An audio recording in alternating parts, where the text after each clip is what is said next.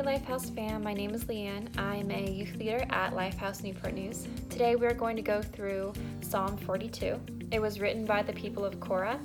They were the people that David appointed to be his worship leaders. Um, they wrote 11 of the Psalms. Let's go ahead and dive into Psalm 42.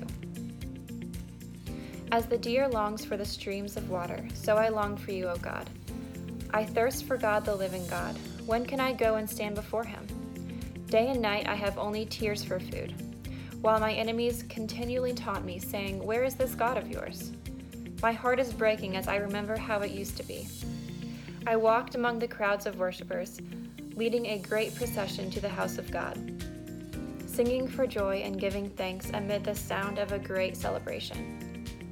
Why am I discouraged? Why is my heart so sad? I will put my hope in God. I will praise him again, my Savior and my God. Now I am deeply discouraged, but I will remember you, even from the distant Mount Hermon, the source of the Jordan, from the land of Mount Mizar. I hear the tumult of the raging seas, as your waves and surging tides sweep over me. But each day the Lord pours his unfailing love upon me, and through each night I sing his songs, praying to God who gives me life. O God, my rock, I cry, why have you forgotten me? Why must I wander around in grief, oppressed by my enemies? They taunt, their taunts break my bones. They scoff, Where is this God of yours? Why am I discouraged? Why is my heart so sad? I will put my hope in God. I will praise him again, my Savior and my God. There's a lot going on in this chapter. Um, the theme that I see throughout this chapter um, is spiritual depression. Um, it is not wrong to be discouraged and sad. It's real and normal.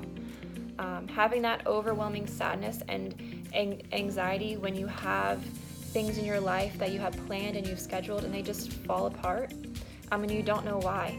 Um, when you have those raging seas and um, overwhelming tides that we see in verse 7 when those things come crashing down and you just want to blame God and then you get angry because you're blaming God. That's normal. People people do that. I do that.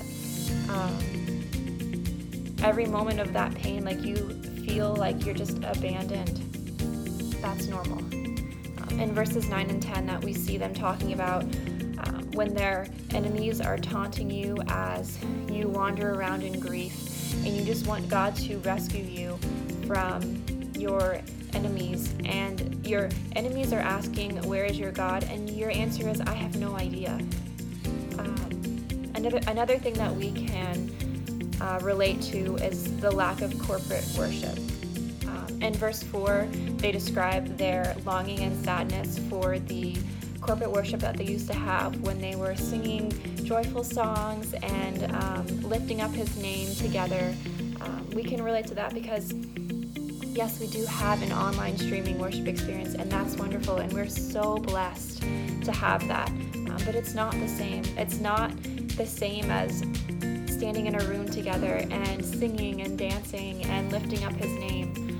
Um, there's an energy that we can we can grab uh, from that that we can help us get through that um, spiritual depression. And and without that weekly ex- experience it is hard to get through these these times. Um, but don't forget we are that deer in verse 1 that is longing for that um, that water that will give him life and give him a- energy. Our water is God. We we long for Him. We long for Him to give us energy and to and to and to give us life. You can still be dis- discouraged, sad, and restless, and still long for and hope in God. Um, they aren't separate entities. Trusting God does not take away human emotion. We can still trust God and still feel all of those things. And no matter what, we always know that God is with us. Um, we can see everything that He's done before us. And when we've gone through these things before, we can rem- remember all the good things He has done. And we can see everything that He's doing for us now and for the people around us. He is never gone. He, no matter the circumstance, He is always pouring out His unfailing love and giving us that song to sing through the dark, the darkness. It's not wrong to pray for God to deliver us out of the darkness and away from our enemies, but more than anything, we should yearn to see God and to be with God. We should pray that we find satisfaction in God's love and goodness and praise Him every moment that we are, are um, given. And for all those things that are, are um, happening, God sees everything. God has control over everything. He knows everything that's happening. There is nothing that's happening uh, um, happening that He doesn't know. All of those raging um, seas and the tides that are just just destroying your plans of your daily life, God has control over that. But He doesn't let us go through anything that we can't control. He knows exactly how much we can handle, and He controls all of that. Following God is not easy, and it's not the path of least resistance, but it's worth it. These times of growth are what strength is is what strengthens our love, our hope, and our trust in God. Through these times, we can grow closer to God and learn to long even more to see His face. Let's pray. Dear God, thank you for today. Thank you for everyone who's reading with us. Um, I pray that through this verse we can learn to long for you even more and to see your goodness and your love through every storm and every sea. I pray that when we go through these times that we can look back at this verse and we can remember that no matter what you are always there and you will always have the best for us.